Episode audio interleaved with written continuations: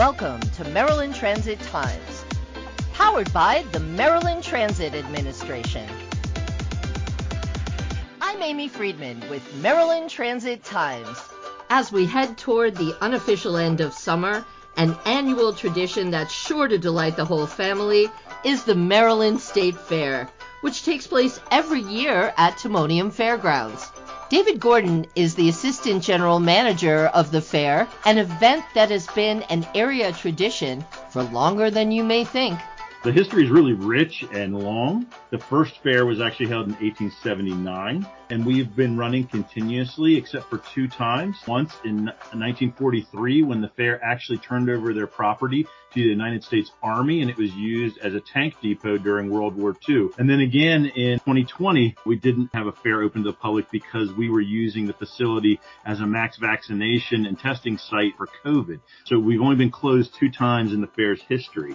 Something with so much tradition would imply that perhaps the folks working there have history with it as well. I do. I started showing here as an eight year old in the 4 H program. And now my uh, daughter shows in through the 4-H program here at Maryland State Fair. So it's it's a family affair, and I think you'd find that of most of our staff and board members. They all have had some type of personal connection to the fair, whether it be in racing or livestock or even in food pavilion and stuff. So I think people are really dedicated to the to the fair.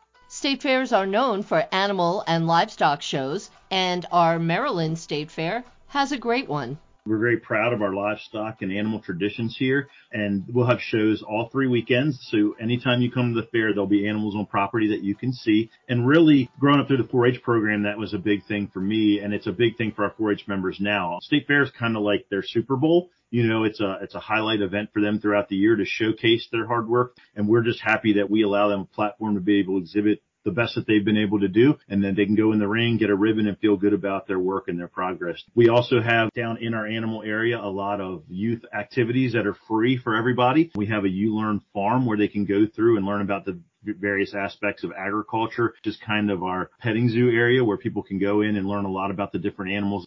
In addition to animals, food is another great state fair tradition.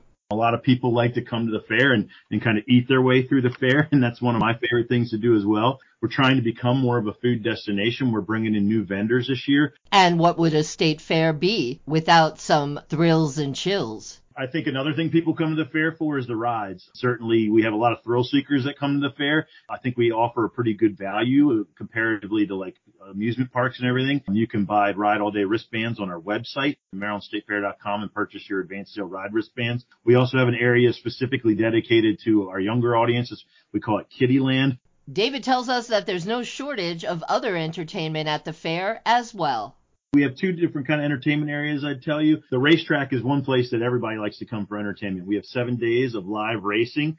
That's one of the entertainment options that we have. And then, of course, we continue our live on track entertainment series this year with two concerts. We also have a free concert area in the Maryland State Fair Park with music every night that doesn't cost anything to come to. So you can come out, sit and enjoy the different local bands that are playing on that stage for free. What better way to wind down the summer than a day at the Maryland State Fair? And it couldn't be easier to get there. MTA's light rail and 93 bus go directly to the fairgrounds. More information is available at marylandstatefair.com. For Maryland Transit Times, I'm Amy Friedman.